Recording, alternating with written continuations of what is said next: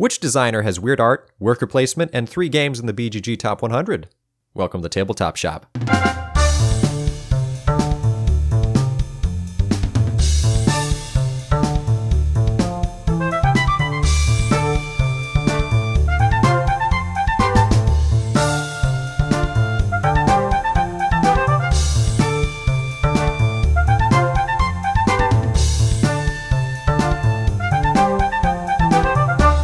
Hey, everybody, and thank you for tuning in to another episode of Tabletop Shop.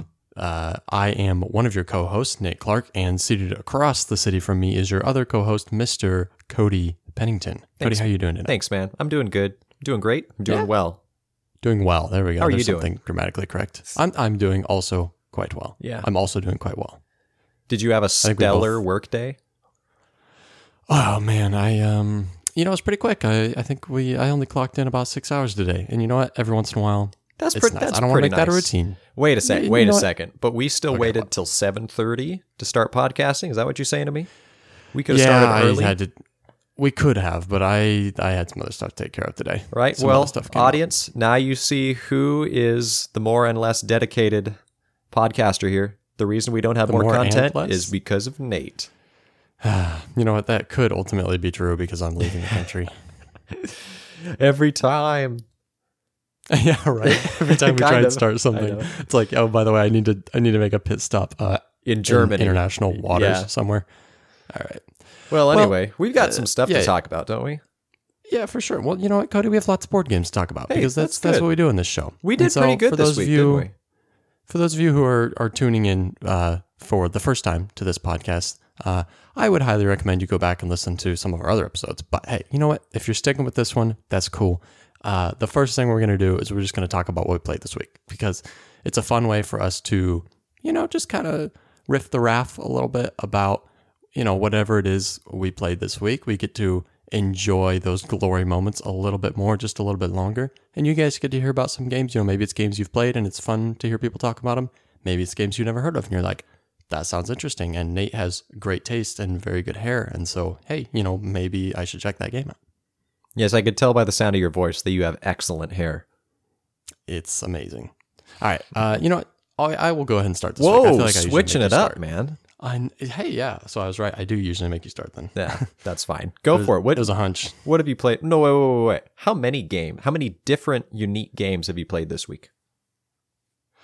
Let's go with eight. That's pretty good. That's pretty good. All right. And because I've done played so many, and I know you have also played quite a few, we'll maybe jump through them a little bit faster than we normally do. Um, especially because some of these are repeats. So, like Champions of Midgard, again, we played together. Kirsten got to play for the first time. Yeah. Has both the expansions in it. Great experience. Love it. If you want to hear us talk about that game a lot more, you can. Isn't it one of the ones that's come up a lot? I feel like you can It, listen re- to it really any has episode. been. Yeah. Yeah, we've probably talked about it. Uh, but great game. You're just rolling lots of dice, fighting monsters. Has great expansions that are hard to find. Uh, oh, a new one, uh, new to the podcast, hasn't been mentioned before. Ooh. Lord of the Rings, the deck builder, Yeah, baby. Fellowship of the Ring. Yes. So this was originally my game. Traded it to you for something. I don't know what, because I, I just wasn't getting it played. I feel like I Um, gave you yeah. Euphoria as part of that trade. Maybe. Yeah, I really got the short end of the stick there. Um, but we, uh, yeah, we, we played it, uh, and it's it's definitely been a while, and that is a great, great. Okay, no, no, I take it back. It's not great, but it's It's a, a fun- classic. How about that? it's a fun, very simple deck builder that you cannot take too seriously because it's just there's a little too much luck that you're probably just going to get burned, and you can't you can't take too seriously. Yeah, I think I had like three turns where I just all my cards were discarded. Yeah, so I couldn't do yeah, they were just gone. And it was literally like because of a card flip that happened, you like lost, you know, half your hand, and then somebody Yeah. took, made you discard two cards. And it's like, wow, I have one or no cards. Whoop-de-doo. Yay. So, you know, but that's that's a that's actually a revelation I had playing that game. Is I, I feel like I took it more seriously in the past, and it made me kind of angry. Hmm. And now I'm reapproaching this game as like, you know what, just don't take it that seriously. Just enjoy, you know, the game for what it is. Don't worry too much about winning. Do your best, obviously, but like you don't have that much control over the game. So, Dude, you it's know, like and you know what? it's like a metaphor for life. Well, mm, It's maybe deep. we we go back and forth about that a lot, but we won't Okay. because, like I said, I want to keep this moving. Canasta, uh, great little card game. uh, where you are. It's a bit basically set collection, and uh, but there's a very tense aspect where so you know you can either draw the top card of the deck, or if you're able to, you can claim the discard pile. Uh, everyone's discarding into it on their turn, and if you have the proper cards in your hand, you can claim the whole stack. Uh, and so there are some very very tense moments in this game where you're just trying not to throw away a card that somebody else might be able to pick up. And sometimes you have to throw away cards you need, or you have to sacrifice like wild cards and stuff like that. So, uh, just a great little set collection game with that can have some very tense moments. Great for you budget gamers out there. Oh, for sure. Yeah, for sure. And uh, uh, played Catan. Uh, it's been a while since I played Catan, but we had uh, we had Gramps over, so uh, we busted that out because he loves that. When's the last Uh, time you played Catan? Oh boy. Honestly, I couldn't even tell you. It's probably been at least four or five months. No, I was. been a while. I was like, I was making a joke. Yeah, a pronunciation I got joke. it, You you know. nerd. I picked up You- on that and I went doofus. right over the smooth like butter, like any professional podcaster would do. I just went right over that, Cody. I didn't stop to come down to your level and you know swing verbal blows with you. You know, I just kept going, and you just you brought us back. It's what you did. You took us back down there. Cool. Right, yeah, yeah. So I, I played Catan. Get that out Um, of here, man. no one wants to know about one of the lamest Euro games ever designed. Um, I'm not even going to bother explaining the game. Uh, Cities, Knights, and Seafarers, I would never play any other way. And that's all I have to say about that. Played Terraforming Mars uh, with colonies, and I think we used the normal board. I have the Hellas and Elysium board, but I think we used the normal one. Uh, great game. I, I like it a lot. Again, you are actually at the mercy of the cards a little bit. Not as bad as Lord of the Rings deck builder in any way. There's much more to this game than there is to that. Um, but it, it's a it's a card game masquerading as a board game because when you look at it, it looks like a board game, but really it's it's all about the cards more or less. Uh, and yeah, you you can get burned. You know, you can get burned. And actually, I want to talk about that. Whenever we talk about Arc Nova at some point in the future, I really want like to kind of compare some some how the cards work in those two games. But yeah, it's a great game. I, I've played it a million times. Love it. Sweet. Also played Imperial Assault. Um, Oh yeah. I've actually been playing through this. So this is a Star Wars game. For those of you who don't know, who don't know, it's a it's a campaign game. But I was just playing it with one other friend, and so we didn't want to do the traditional campaign, which is kind of a one versus all thing. Uh, so instead, we downloaded the Legends of the Alliance app, which is an app that came out that lets you play cooperatively. Um, so we just actually we just played the last uh, mission in that campaign, ended the campaign, and it, it, it's a fun game. It's not that deep at all. It's not that complex. There's it's it's it's heavily tactical, not super strategic, uh, but it's fun. You know, it's it's a great Star Wars immersion through and through. You're not playing it for the deep strategy. You're playing it for the Star Wars experience. Um, as far as the Legends of the Alliance co-op thing, it's okay. I feel like it's much better to play with a group and play versus if you're able to. But if you only have so many people or you really want to play cooperative, I think it's probably fine. The app is great. The storyline is okay. It felt like it was just getting started when the when the campaign ended. So I was kind of like, "What? It's already over?" So Yeah, I mean Star Wars. It's not a very interesting universe anyway. So yeah, right. What are you do? Not a whole lot of material to work with, yeah, right? pretty limited. There are there are a, a heck ton of expansions for that game though. So like a bunch of like full size ones and a bunch of mini ones. So I really want to play that and give it a try because I am a fan Yeah. of both Mansions of Madness and Journeys in Middle Earth, and I want to see how it compares.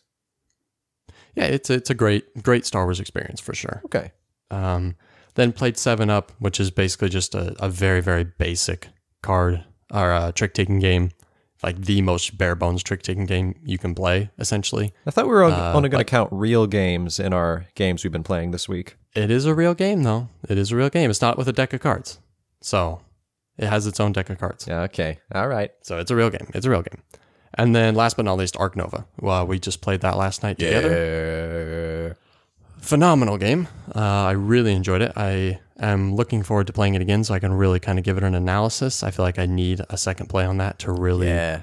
feel feel where I land on it. But yeah, great game that is so I mean, we talked about this a lot already, but it's so all of the different things that are going on in the game are so well meshed. They're so interconnected and not in a way that feels uncontrollable, like things just randomly happen and make other things happen, but like in a you have to see how they work together and then you put the things in order that make those things work together, you know. It is So, it is a lot of pretty card play. pretty paladin Z. Paladins of the West Kingdom Z Yeah, in that yeah, way. You got a yeah. lot a lot of different factors that all work together. So that is my eight games, Cody. Well, Why Nate, you mosey on over and have a couple repeats? thanks for say. taking like eight minutes just to ramble about your boring games you like I played did this pretty good, but yeah, man, we're already running hot. Yeah, okay. I'm gonna I'm gonna go quick then. Champions Midgard. We've we've talked enough about that game. I mean, maybe not enough because it's an excellent game. But yeah, I played it. Lord of the Rings deck builder, classic. It has been a while since I played that, so it was fun to break that out with you and Kirsten. Um, and you know, Kirsten and I went on a little trip and played some board games over that weekend. So here's what we knocked out. We played a couple games of viticulture, and that has also been a while. Uh, I always forget how good Tuscany is, man. It's Yeah, it's kind of renewed my viticulture expansion. interest. Yeah, we should play that again soon. Need to need to get some more plays. Um, got got some quacks of Quedlinburg. Classic push your luck bag building game. Bag building, pool pool building, bag pool building. You you know what I'm talking about. It's Hmm. good. Yeah, it's a yeah. Buy, buy your ingredients that do different things, throw them in your bag, and then each round you can pull out a number of ingredients and hope you don't pull out the white ones that make you explode once you get eight, more than seven. Yeah. including but not limited to. you know what I'm talking about. Yeah. uh, then of course got some Wingspan plays in there, digital. But then I I played a physical game of Wingspan. It's been a long, long, long, Do you? long time since I, I feel like we've already game. maybe covered this, but do you? Which one do you appreciate more? Do you appreciate the speed in which you can play a digital game more than you appreciate the tactileness, tactil, tactility? yeah, I, You I know, whatever, definitely of of playing the game. Yeah, I I get what you're saying, even though you're just making up words. I definitely appreciate the tactile feeling of Wingspan, but I also like the speed of the digital edition. Here's what I ran into. I'm so used to playing the digital edition. And you know how you have your little cubes that those are your like the number of actions you can take each round. Basically, so Yeah. you start with 8 and then you use one to score, so then you have 7 and then 6 and 5. Um digital like you don't have to physically move those. It's just you take an action and then it it removes Right, of one of your action markers. Yeah. Um, and so I kept forgetting to spend my cubes when I was taking actions in the physical game because I'm just used to not worrying about that. so that was kind of a weird, uh, weird But, you know- training wheels to get out of, I guess. By the way, can we can we stop doing cubes? Can we stop using cubes for everything? Like every game's got to Mm. have cubes. Why can't, why can't we do something else? Like just come on, come up with something different. I know cubes are the easiest and the cheapest probably, Yeah, man. but I mean, come on. Hey, Uh, even do you- Arc Nova had cubes. It's Do like you come really, do you really want to be paying more for games though, man? Just to just to avoid the cubes. I don't know. Is it really that much of a is that is it that big of a deal? Is it that difficult? I don't know. I don't know. I mean, a game market price for a game is usually about eight times as much as what it costs to produce in the first place. No, So- but what I'm saying is, it does it really increase the cost that much, or is it just kind of an annoyance? Oh, that's to what I'm saying. Like, do something else other than a cubes. Yeah, that, that's what I'm saying. Like maybe if it's if a cube if a set of cubes for a game costs you a dollar to produce, then maybe you go up to like printed colorful tokens that, cost like three dollars. No, That's no, an addition it two, doesn't but even have to be like $16. that. It doesn't have to be like that. It's just like, why does it always have to be cubes? Can't we do discs more often, or Hmm. you know, like I don't know, just stop doing cubes all the time. Maybe like totem poles, perhaps. Very Just- tiny totem yeah. poles. Just you know, get a little more creative with it. Okay, so Nate's got a problem with cubes. Uh, that's fine. that's fine, man. Uh, I'll spe- never work in an office. sp- well, yeah. Speaking of cubes, last game I played was Arc Nova, baby. That was fun. Yeah, I, yeah. I also, I too am very excited to play it again. Try out a new strategy. I feel like my starting hand wasn't too incredible. I think it's important to have a, at least to choose good cards, but then also to draw good cards and really make sure you start off with a good engine. Because you, you had a good combo with those, uh, were they herbivore cards that you had played at the beginning? Yeah, yeah. So, well, I, I didn't play him that soon. Um, but yeah, I, I had a good combo that was giving me extra appeal every time I played one. Mm. Uh, so that was nice. Yeah. But I'm sure we'll discuss Arc Nova in depth sooner when it is a featured game. But for now, it's just a game we've been playing. And instead, we will discuss a very different game in depth. Yeah. Which means So, it's yeah. Let's do this transition like real cool, like you know what I'm saying. Okay, uh, take it away. All right, game of the week.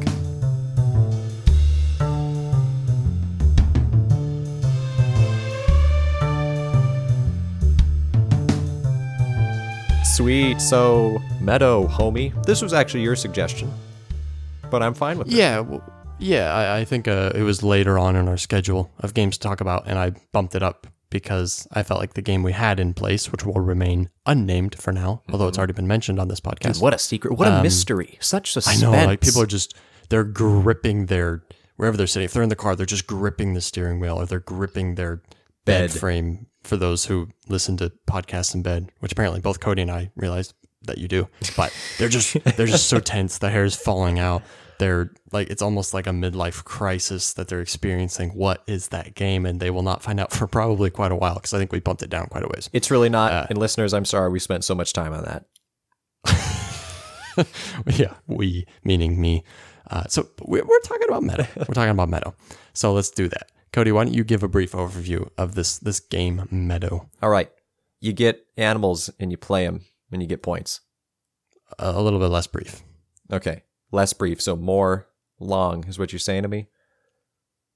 I did not say that. Okay. All right. Well, Meadow. Uh, who designed this game, man? Why am I blanking out?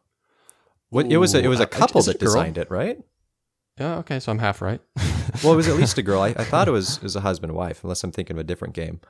Um, but very interesting. I guess sort of not really tag based game, but you you can build up to ten little columns of cards, and you have to start with um, well, obviously your ground card that gives you a symbol, and then based off of that symbol, you have other cards that eat or require that symbol, and so it's all food chain based, and it's it, it's a great implementation of like world realism essentially. So maybe your your your ground card that you start off with, you play for free, has a bug on it.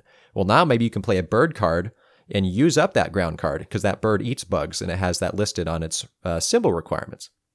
But now maybe you have something else that I guess eats birds or plays off of birds that you can play on top of the bird card, and so you're slowly building up uh, this big nest of symbols, and all these cards that you're playing have varying amounts of points. Cards that um, give you more victory points are more difficult to play because they have a, a much larger amount of symbols or conditions that they have required to play. And yeah, I mean that's that's basically the game. I guess there's worker placement involved, kind of this little sideboard off to the side where really Yeah, you're just putting workers down thing. on ways to play, different actions you can select, I guess. Maybe it's not that minor actually. It's it's a very use. It's not the core of the game, but it's a very useful side thing. And you don't do it super often, but when you do do it, it's like necessary. You know? It's important for sure.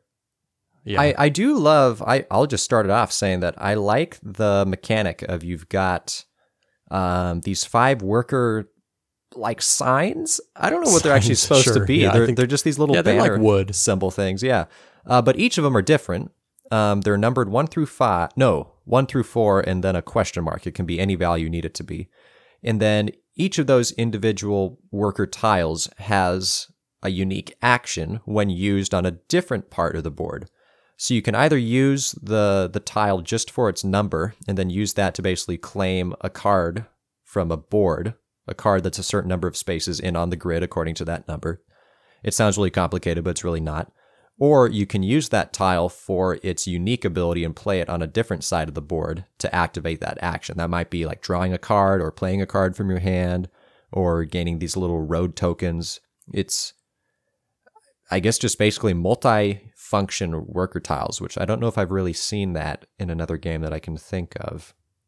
Yeah, because it's not like it's a it's not like it's just a worker that can be placed somewhere or can be placed somewhere else, and just depending on what spot you take, it does something different. Mm-hmm. But it's the each worker is unique, and each worker has two different uh, options on it, Exactly. and so there's a lot more. And it's interesting. So like in the grid, like you were saying, it's a what it's it's a four by four, right? Yeah. Mhm. Um, when you're picking a card, you, a lot of times you have more than one way to get that card. You know, you could use a one from one direction, but maybe you can use a two from a different direction and a three from the other direction just to get that card, right? So that's good. In one way, it's good because it, it gives you a lot of options for getting a card. If somebody's already taken a slot, you can just get it from a different direction, possibly. Um, but it's also nice because it, it makes you stress out a little bit more on what, like, okay, I could use a one to get this, but that one also has this possible action. Am I going to want to do that action? Yes or no? Maybe. Okay, maybe. Well, okay, what if I got it with a two? All right, then then I have the action on the one available, but then I don't have the action on the two available. You know? Oh, but And then so- someone took the spot I was going to go on the next part. Right, so now it has to be a one or a three. Okay, well, which secondary action on the one or the three is more valuable to me? Do I do I want to save? You know, Mm-hmm. so having those two actions is actually, I feel like the implications are much deeper than just oh you can do this or you can do that. Right? It's it's a lot deeper than that. There's consequences. Well, it, it's it's like I, th- I feel like the best games have pros and cons to every choice you make. mm-hmm. You know, uh, and so you're always kind of weighing those pros and cons, and sometimes it can't be done quantifiably. Sometimes you're just like, well, I think this is better. Uh, there's no way to know for sure, and it depends on what other people do. Uh, maybe it depends on what card I draw, but I, I feel like this is the better way to go, and so I'm just going to use my best judgment and do this. And uh, you know, I'm kind of quickly, hopefully quickly, unless you have AP, hopefully quickly weighing the pros and cons in my mind for every choice I make. AP for And- those uninitiated is analysis paralysis. Yeah. and then you know it just kind of comes down to who's who's kind of gut feeling, who's who's who makes the best judgment calls basically throughout the course of a game. Uh, and so I really like that. You know, as I'm thinking about it here, it's it's really not a perfect analogy or description, but the worker placement is a little bit reminiscent of hand management. In, in the sense that you always have, I guess, the same hand every round as it resets, but you have to choose which order to play these tile things in and how to use each of them because they can all be used differently. Again, it's not really hand management because they're not cards and they're the same every time, but it kind of reminds me of it a little bit. Well, it is in a way, and I get what you're saying because you have kind of a hand of different workers that all hmm. have different abilities. They don't have all the same ability, right? Because hand management would wouldn't really be that useful if all the cards are identical, right? Then it's more like worker placement. So it it really is kind of hand management. You have a hand of tiles; they all do different things. You have to choose how and when to use them. So yeah, I feel like it really is. Uh, I feel like a lot of hand management games don't necessarily have multiple options for each card, though. Yeah. Do you think hand management is more or less important if you have one or three hands? what? I'm definitely gonna go with one. I feel like if you only have one hand, Yeah, I think it's Like, more important that way. yeah, yeah. I'm like if you have three, it's like you don't have to manage them. Probably you have better odds of just doing something right.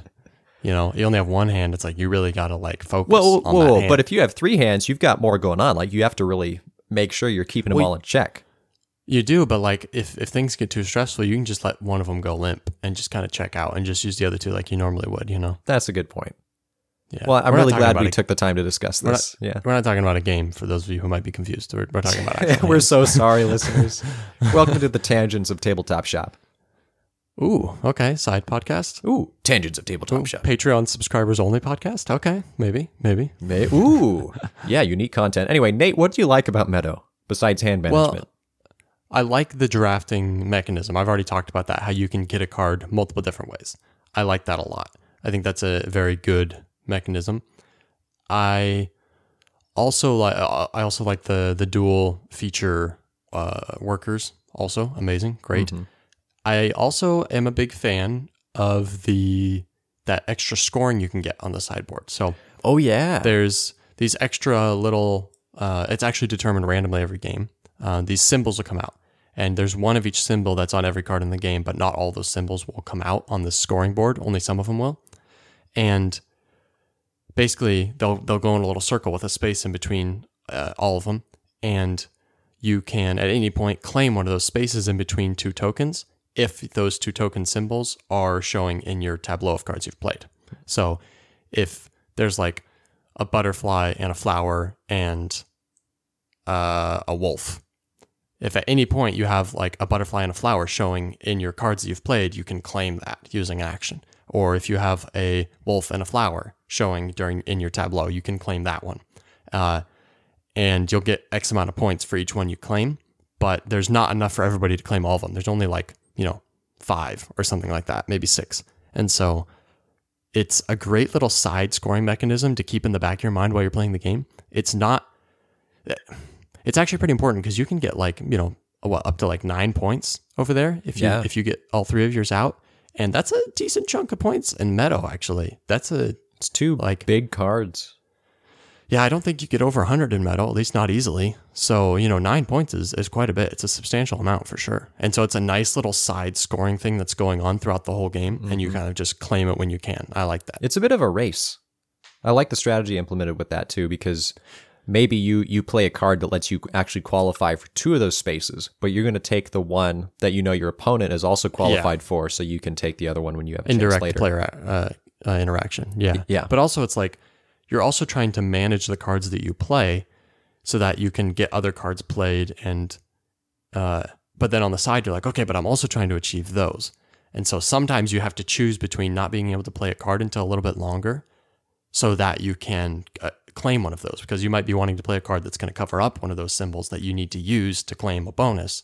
And so again, pros and cons, right? And I, I think that's a great attribute to any game is the more you can inject pros and cons into decisions into a game, the more replayability and the more uh, engaged I'm going to be with that game. Yeah.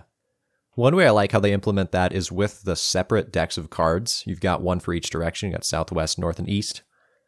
Obviously in that order. Um, but each, there, well, there's an appendix or glossary, whatever you call it, on the back of the rule book that shows you the breakdown of in each of those four decks what different symbols are most common.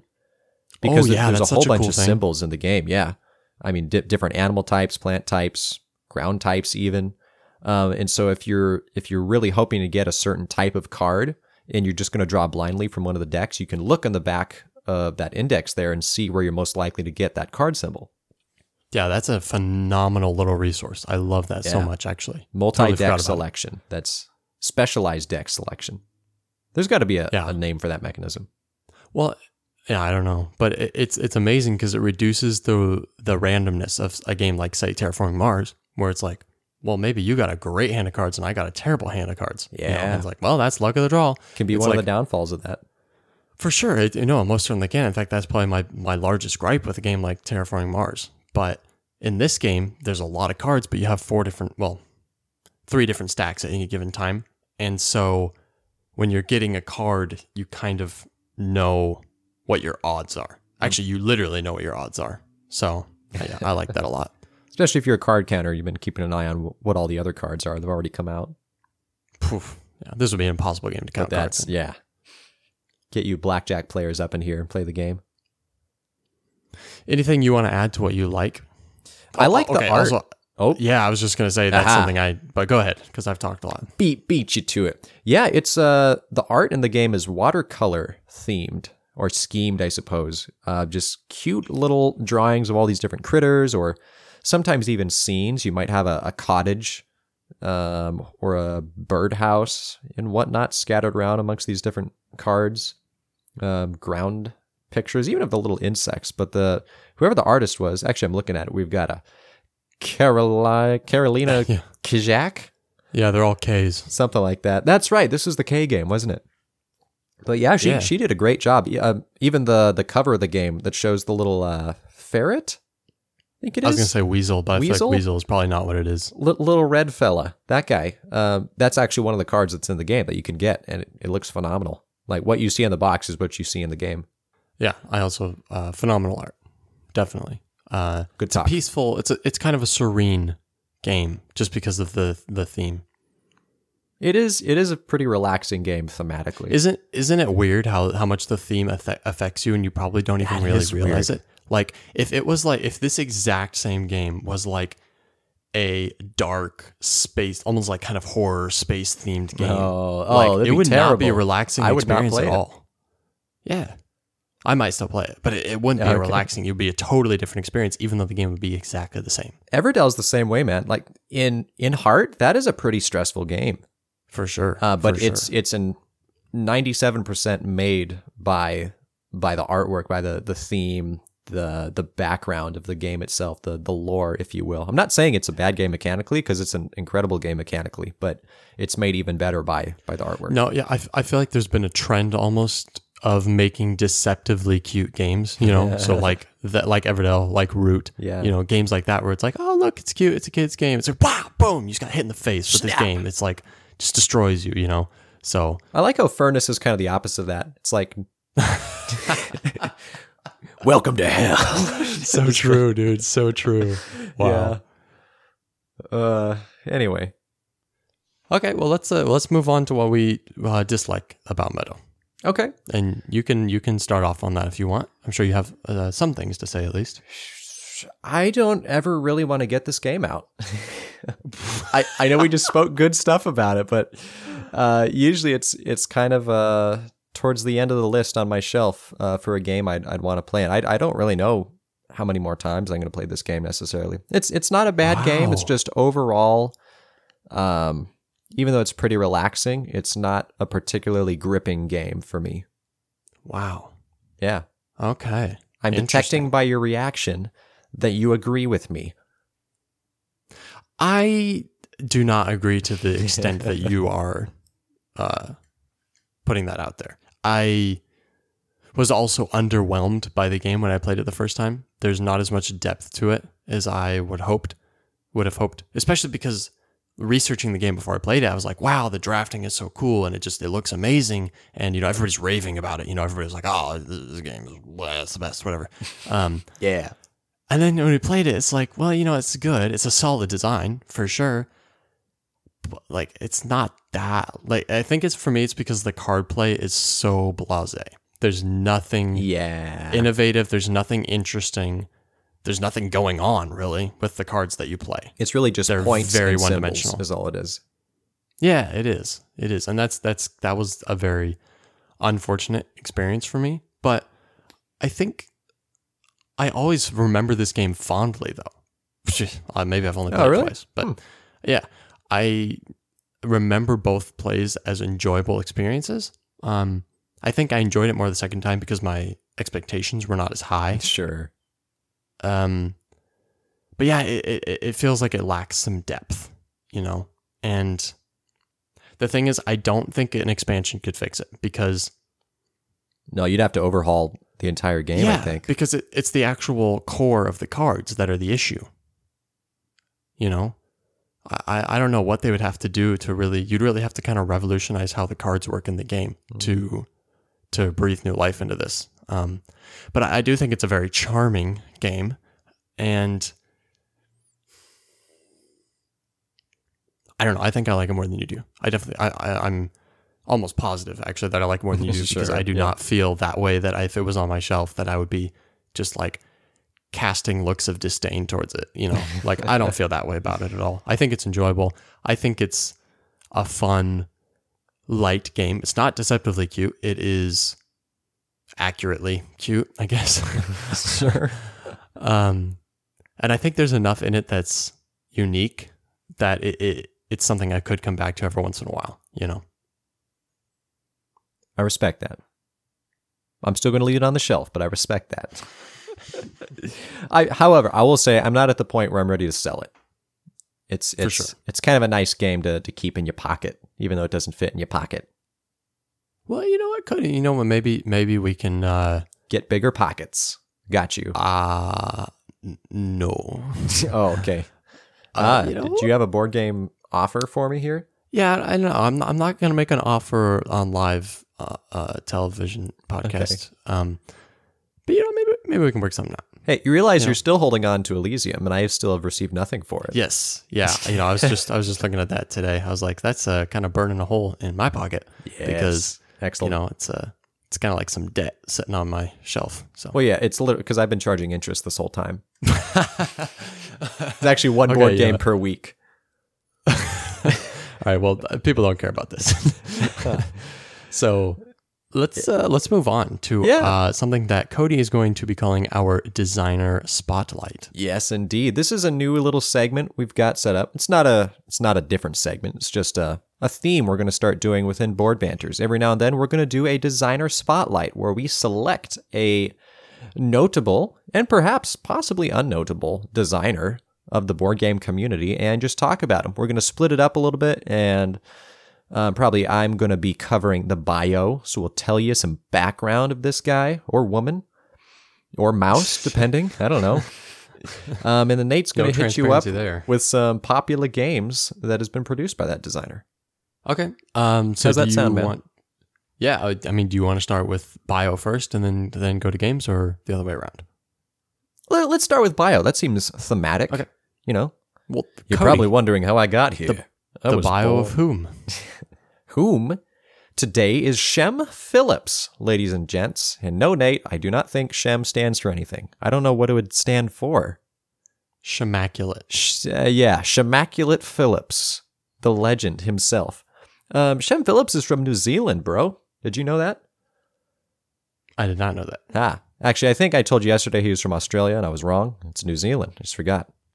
Uh, but yeah, the dude looks like a Viking. I've seen a, a couple uh, interview videos with him now, and he's got um, a, a fairly thick red beard um, and some red hair on the back. Um, and he looks a little bit intimidating, but then he starts talking. He's just kind of like, "Yeah, I'm Shem Phillips, and uh, I like designing games. and It's it's great."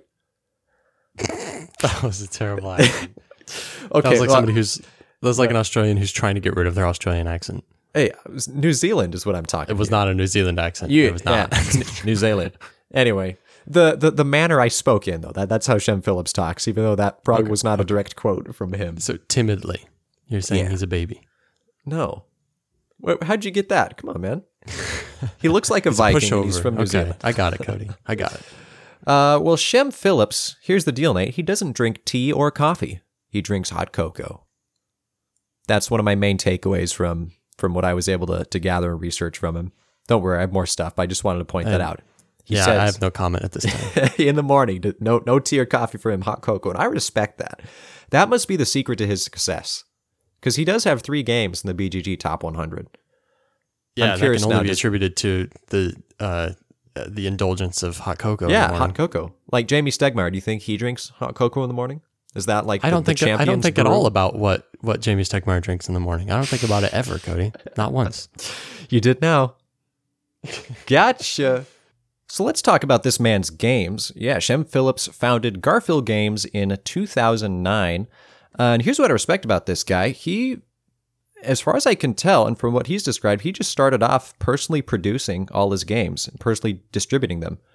Um, he would use a just a die cutter machine at home and cut out cards that I think he just graphically designed Wow. himself. Yeah, That I mean, blows my impressive. mind. A lot of just- respect for that.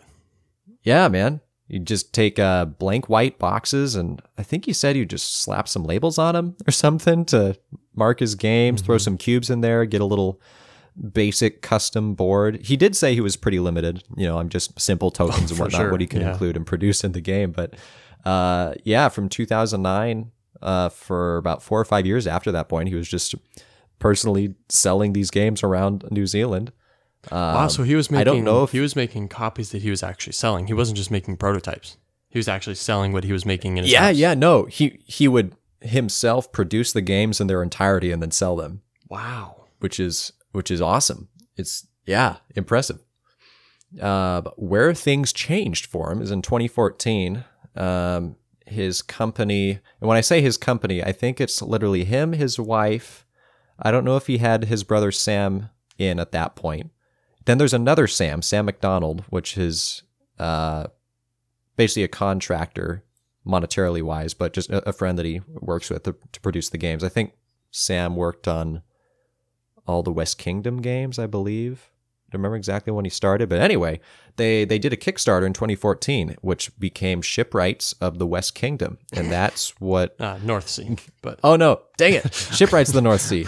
So so many things. He's he's got a South Tigris trilogy coming out, man. yeah, well one of them's Yeah. already out. But we'll get to that later. Oh, Cody. okay. Well, well, there you go. And he's got a East something coming out.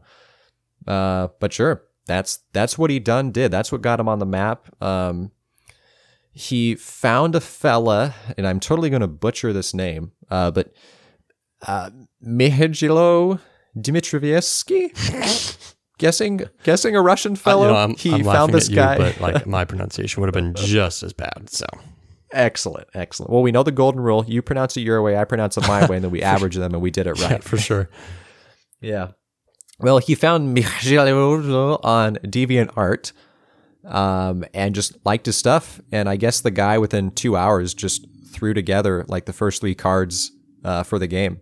And that has kind of become the distinctive art style of a lot of the Shem Phillips games. But that Um, did that um initiate the the game being made, or was that just the art? Or are we just talking about the art? no, the, the the Kickstarter I think was already in progress or it was already on the horizon. Um, Shem was just looking for a, an artist to Yeah, start yeah. doing good stuff that was better than he could do it. And yeah, I, this guy he goes by Miko or Miko, his M I C O, I guess is easier to say. Did all of the games up until Viscounts of the West Kingdom. Well, Um, and he's done a lot of games now too. Apparently, that guy was not even a board game artist until that point. He was just a he didn't even know anything about, I guess, the board game world or board game art and I mean, illustrations. do you have to be? I feel like as an as as far as the art goes, it's it's pretty easy to to get involved.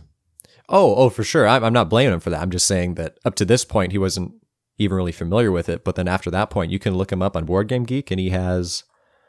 I'm probably looking at a list of 20 to 30 games since 2014 that he's worked on. Hmm. That at least Board Game Geek considers notable games. Well, Um, but I have to say that as much as I, I'm not a huge fan of the art style in uh Mm. in i- of his art style, but there's a, there's a drastic improvement from uh, Shem Phillips' other productions pre uh, Shipwrights uh, to what it looks For to what. Shipwrights looks like. There's there's definitely a there's a change. yeah. Well, I will jump in there and say that Raiders of the North Sea, um, they switched over to Shem's brother Sam, Sam Phillips. So he did the art for that one, and you can tell it, it looks a bit different, or a fair amount different from like the West Kingdom games and the North Sea games. Um, so yeah, I guess he kind of brought him on. They're working on that. But here's a fun fact about Shem Phillips. He started off as a musician, and that was basically his creative hobby for a long time until his 20s. Um, he, I guess, discovered the hobby board game community and just used it that as a creative outlet to design games, which I, I very much relate to. Interesting. He was a music. What maybe he was like a, a teacher or a tutor or like what he just like played He- a trumpet and made money specify. somehow. I, I don't actually know what his occupation was before that point. I think he just tunnels. liked playing instruments. Sure. Penguin in a subway tunnel in Russia or New Zealand. But that's what I got on Shem Phillips, homie. Cool. Well, What you got? You got some dank games that he's designed, maybe? Yeah, so obviously the the majority of his uh, of his resume, a portfolio actually is the better word. The majority of his portfolio is Good word, man. is um uh, like the the West Kingdom trilogy and the North Sea trilogy, and now the upcoming South Tigris trilogy. Um, Hmm. Of course, the question is, what is the East trilogy going to be? Uh, we'll we'll have to find out. Yeah. Um, Wouldn't it be great if it was just two games? No, Cody. It wasn't free. oh, okay. I guess not. Um, but yeah, so before that, like you were saying, he was kind of doing his own thing, and yeah, there's a lot of um un not not necessarily unranked, but like you know they might as well be, you know, some of those games.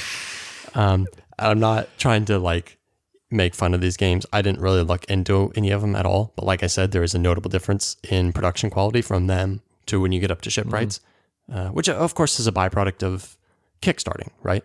Like now you are actually bringing in serious money, or more or less.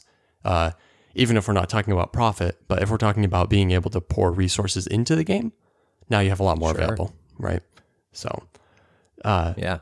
yeah, so uh, definitely after shipwrights, uh, things got a little bit crazy in the Phillips household, I guess, and uh, he started churning out these games pretty quickly, actually. So, uh, shipwrights in the North Sea was 14, um, and he wasn't really doing much else, actually, which is kind of understandable. He's like, "Oh, we struck gold here. Let's keep going with it." But then Yeah. uh, Raiders was 15. Um, and then he did a couple other games in between. Shipwrights came out in 17. Um, and then I believe they started doing expansions for, I, I think all of the North Sea games have at least one. Some of them even have two expansions. And then, of course, they have like all these like little promos and stuff because they were Kickstarters. Um, Mm. and then he went on to he went on to West Kingdom, and that's where he really, I feel so. Obviously, the Oh, North yeah. Sea games were the ones that kind of got him on the map, and then the West Kingdom games are the ones where he like really kind of stamped his claim. Dominated. You know, he was like, okay, I am relevant now. I am a board game producer, and yo, you will all listen and kneel to my three games in the top 100. You know, What's really ironic is listening to all the interviews. He is a super humble guy and would never say that, as far as I can tell. I believe it. I, he was he was You know- he like almost seemed embarrassed to be talking about like, oh yeah, I've have some games going out there. going based off his picture and BGG, I totally believe that because he doesn't really have a beard. He's just kind of like a guy that's like smiling and you know like ah making a, a fighting fist, you know. So, but he's like in a in a playful Arg. way.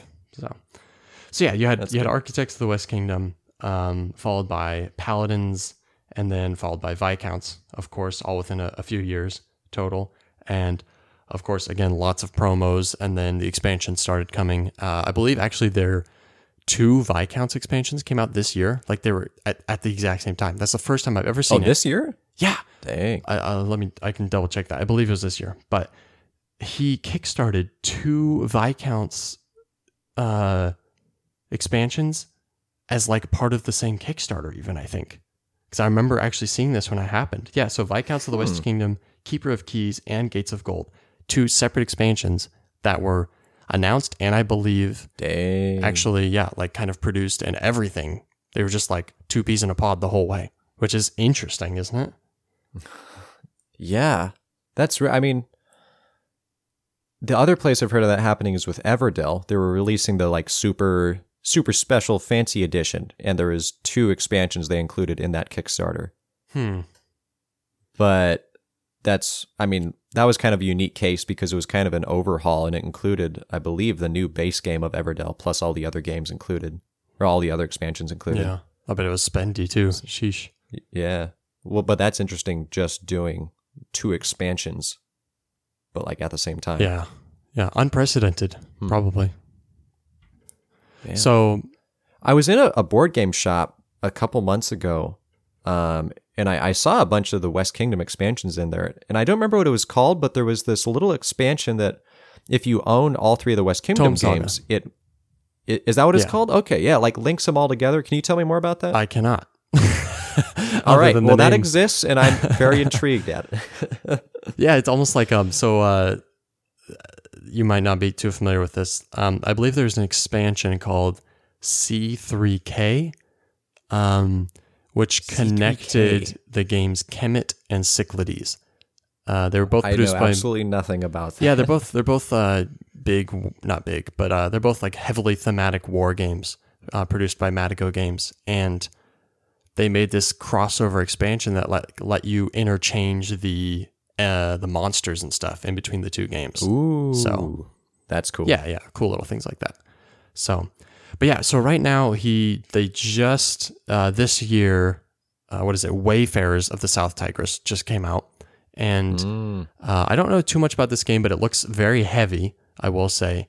And does it? Okay. it's kind of a, I feel like it has more of a tableau building aspect than any of the other, at least as, than any of the West Kingdom games. And it's, but it, it's, it's very much the same. So all of the West Kingdom games have this very, they're very similar in the way that they play. Even if they utilize totally Hmm. different mechanisms, they, I don't, I don't, I don't know. I, I don't even know how to explain it, but it's like, and it's not even just the art style that the art style is consistent and that even the, it's interesting actually, like they always use the same silver coins. They always use the provision Uh, bags, you know, and the same like m- the same workers. banner symbol Yeah. for attributes. So that's which is cool. That's consistent through all of his games for the most part, at least through the West Kingdom games, but then also in the South Tigris games. And uh, his games seem to be totally comprised of like taking lots of little actions. Isn't that right? yeah, which I like that style of game. Big games with smaller actions that comprise them. Yeah, and so this this definitely seems to be continued with Wayfarers, and but uh, the thing is that the game itself doesn't look that revolutionary. It doesn't look that um, unique. It doesn't look that different necessarily, um, especially when you look at his other games and it's like, all right, well, he kind of just took the same stuff and threw it in a different order or whatever. Um, but there is this this one interesting part of it, which is that in between, I I don't know if again if it was at the end of your turn or at the end of a round or whatever, you like move your marker on this uh, tech tree. Basically, is what it is. Um, that's a Hmm. that's kind of a overstatement of what it really is. It's really just a, a track, and you kind of have to make choices Okay. along the way that you're going through the track. It's it's basically a tech tree, but not not really. You're just getting bonuses. Um, so it's like in between every single like kind of individual round or turn or something, you get to move your piece along that and claim bonuses and work your way down it. I thought that was a really cool like in between turns action that you get to take. Um, Hmm. Kind of instead of just being like, all right, my turn's over, go to you. It's like I, I get to do something in between, you know, and and everybody gets to do it, you know. And I like I said, I don't think it's quite in between hmm. every turn, but it's something like that. Like after you've done a couple things, then you get to do this. And so everyone's doing it not exactly at the same time. It's not like, okay, the round's over, everyone moves. But it's like, all right, I get to move now. And then maybe a turn or two turns later, you're getting to move. And then I'm getting to a turn later, you know, hmm. something like that. Uh, so it's just, it's just a cool, reliable thing that happens throughout the game that is just like, hey, free stuff, you know, there's just a little bolster for you. That does seem pretty interesting. I, I'm looking at some of the pictures now because I haven't really explored it before. So like, yeah, like Looks like it's voted a 3.58 for weight, which Paladins was like a 3.7 or something, I think. I like comparing things to Paladins because Paladins is yeah. like the heaviest of them. Oh yeah, Paladins is 3.70, Yeah. Good memory. which I love. I love Paladins, man. So let's And I like I like how see what the. I like how all the cards kind of fit together in this um, nice looking tableau. You have like your land cards and your sea cards on the bottom, and then you have your Hmm. space cards up above, and they all blend together nicely as you're filling them in. It's pretty cool. And there's a lot of end game scoring in this game too, which I also like. Of course, of course there is. Of course there. It's a Shem Phillips game, I man. right? Everything scores you points at the end of the game. Yeah. I will say I like the overall aesthetic of this game. It, it you can still see the the Garphill games mantra style design, I guess, throughout all of it, but it, it's more of like a yellowish accent over everything. Yellow and like turquoise. All the West Kingdom games are like very red and blue and green. Yeah, and then like Hmm. obviously your North Sea games have a, a very heavy blue accent to him. So I like that he's kind of gone Yeah. with a color theme for each game too, or each series too. That's also a cool thing. That's something you don't see. Okay, well, I guess I have to take that back. You don't really see game series very often. It, it seems like something that would fail, but I mean, all all three of the West Kingdom games That's a good point. what 158 or higher on board game. It's like usually it's like, oh, here's this game. Oh, it did well. Okay, uh, a few years later, second edition. You know, yeah, or the dice version, and then it just boo, yeah, plops. Ooh, the dice game. unless Ooh, it's the card game. let's roll for the galaxy, and then that's fine. Yeah, well, okay. But yeah, kudos to his company for consistently, like each year, producing a game that lands really well. And, and I mean, here's the thing: he's earned the respect, right, of the of the of his followers, and so yeah, you know, people know what to expect. They know they're getting quality content. They know they're going to like the game to a certain degree because it's going to be quality content, even if it's not their favorite game that he's produced. You know, there's a lot of people out there that like he's releasing a game, I'm buying it just like that. You know, and so th- that kind of fan base gives you the opportunity to kind of have some more freedom with what you do because you have their support. Which I'm I'm happy that he got that popular because I feel like that's going to produce more honest games that he enjoys making. Yeah, he doesn't feel like he has to pander and try and gain Exactly. um, yeah. you know, because he's already he's already arrived, so to speak. Mm-hmm. So he can kind of slow it down and do what he wants. So we need more of that in the board game community. yeah, so Scholars of the South Tigris is now in the works and set to be released, uh, I believe next year. And that one Okay. actually I think has above a four point rating weight, which I mean, you know, for what, it's worth, right? You know, some people that means nothing, but Well, at, as voted so far, I mean that, that right, and yeah, it's not even released actually yet, released. But as it stands, it's a, it's like a four point three or something. So I have no idea what to expect from that. Wow. But I, I would like to get my hands on Wayfarers and play it. That it looks fun. I'm sure I'd enjoy it. Yeah. I want to try Shipwrights, just the the OG Garphill game. Um, I don't know anything about it. I would be, I, I would want to try it. Uh, it is the lowest rated, I believe, of all of his main games Oh, so far. really? I think it's like a six point eight. So Hmm, that doesn't okay. mean it's bad. Um, and like I said, I would like to play it, but I feel like like I wouldn't just like buy it to own it, you know, just for the sake of owning it. Mm. I think Tom Vasel's professional opinion was what what is it? Explorers the North Sea and then shipwrights the North Sea, Yeah, right? And then there's Raiders. So so those first two, Explorers and Shipwrights, are okay games, but then Raiders of the North Sea is the one that's like really worth getting. yeah. Which I, So maybe maybe I'll just switch that and go with my gut and get Raiders of the North Sea. well, that's one thing we didn't mention that uh, Raiders of Scythia is a very similar version of Raiders of the North Sea with a different theme, Mhm. different art style. Um, and Very different art style. you you maybe know the functional differences better than I do. I I don't really know. I don't remember. I think they were pretty much the same thing. Well, uh, I've only That's all I played got, Scythia. yeah. I have not played Raiders of the North Sea. Um, and I enjoyed Scythia, but uh, I, I feel like maybe we talked about this on one of the podcast episodes, but it doesn't quite have the replayability, I don't think. And I think maybe North Sea is a little bit better about that. Plus, there's no expansion you can get for Raiders of Scythia, but there is one for Raiders of the North Sea. Yeah, which is supposed to be quite good, huh? that, that gives you some extra content. Yeah, that's what I heard. All right. Maybe we'll find out soon. Who knows? Yeah. Well, that is our cross examination of Mr. Shem Phillips. Maybe someday we'll have him on the show. That would be legendary. Wouldn't that be something? That would be epic. Hey, I do have one closing side note thing, Okay, though. Okay. Maybe even Does two. it have anything to do with So- Shem Phillips's drinking habits? Uh, well, he doesn't drink very much, except hot cocoa. uh, no, this is a multifaceted point. Um, I was trying to figure out what Garphill is or was. Oh, and okay, if you notice when you look up Garphill games, it it shows a bird, Yeah. right? So it's like, oh, well, maybe this, maybe a, a Garphill is like a New Zealand bird, and I can find absolutely no definition for a Garphill. But then it occurred to me that the second half of Garphill is Shem Phillips's last name, the first five letters of it, Phil, two L's. So it got me wondering: is was there some other designer that was like in the process, or someone else he knew that last name started with Gar, and then it got put together, kind of like Stonemaier, like Alan Stone, Jamey Stegmaier. Interesting, because also I feel like I would have pronounced it Garp Hill Games Garp, Yeah. yeah. because I haven't heard it said, and I'm assuming you're pronouncing it Garfield because you've heard him say I, I've, it. yeah, I've, I've heard it said, Huh. but it just it makes me wonder because I can't I can't find any note on who something Gar someone. G A R maybe. If your initials Yeah. are G A R, you know, just hit us up. Yeah, Call to action right there. uh, yeah. Comment in the link below.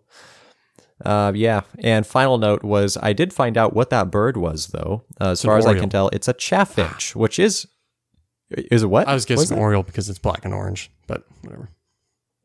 Uh, nice try. No, Nate, it's a chaffinch, which I guess is a common New Zealand bird. Huh, So there you go. okay. Mystery solved. Not as common as the kiwi, probably, or not as iconic as the kiwi, but yeah, probably more common than the kiwi. I, I would- guess. yeah, probably more yes, probably less iconic. well, the, the, I feel like the conversation's really just kind of grinding to a halt here, so we, we should probably wrap up.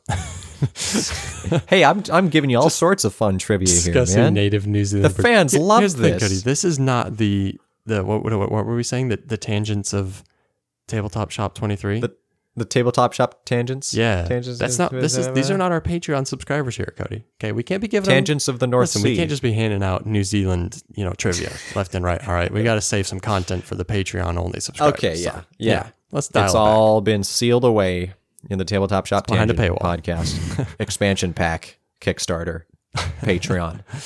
all right well speaking of which uh, if you want to give us money, you can do so. Probably. I don't think we have a way set up to do that yet. But hey, if you want to give us money, we would love to have some. Uh, and so, if you want to give us money, you're like, hey, dude, I need to give you guys money because you need it.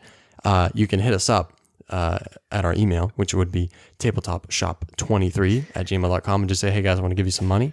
Um, or, you know what, you can say, hey, I love the podcast or I hate the podcast and here's why. And you can type a, uh, a long worded email as to why you like it or dislike it. Uh, you can also reach out to us on Facebook. We're Tabletop Shop. Instagram, Tabletop Shop 23. And is there any other way to contact us, Cody? I'm just not going to condone the whole begging people for money part. I just, you know, I felt like it rolled really well and I just wanted to go with it, see where I ended up. yeah. Go find our PayPal. no, we're not asking for money. I mean, like, no, no, no. But uh, we would like to hear from people. We would like to hear feedback on, on the podcast. So, you know, if you have the time, if you feel like doing it, we would appreciate any kind of feedback for sure.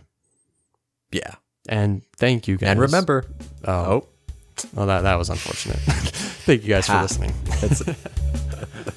and remember, filling the castle is a good way to break Viscounts of the West Kingdom.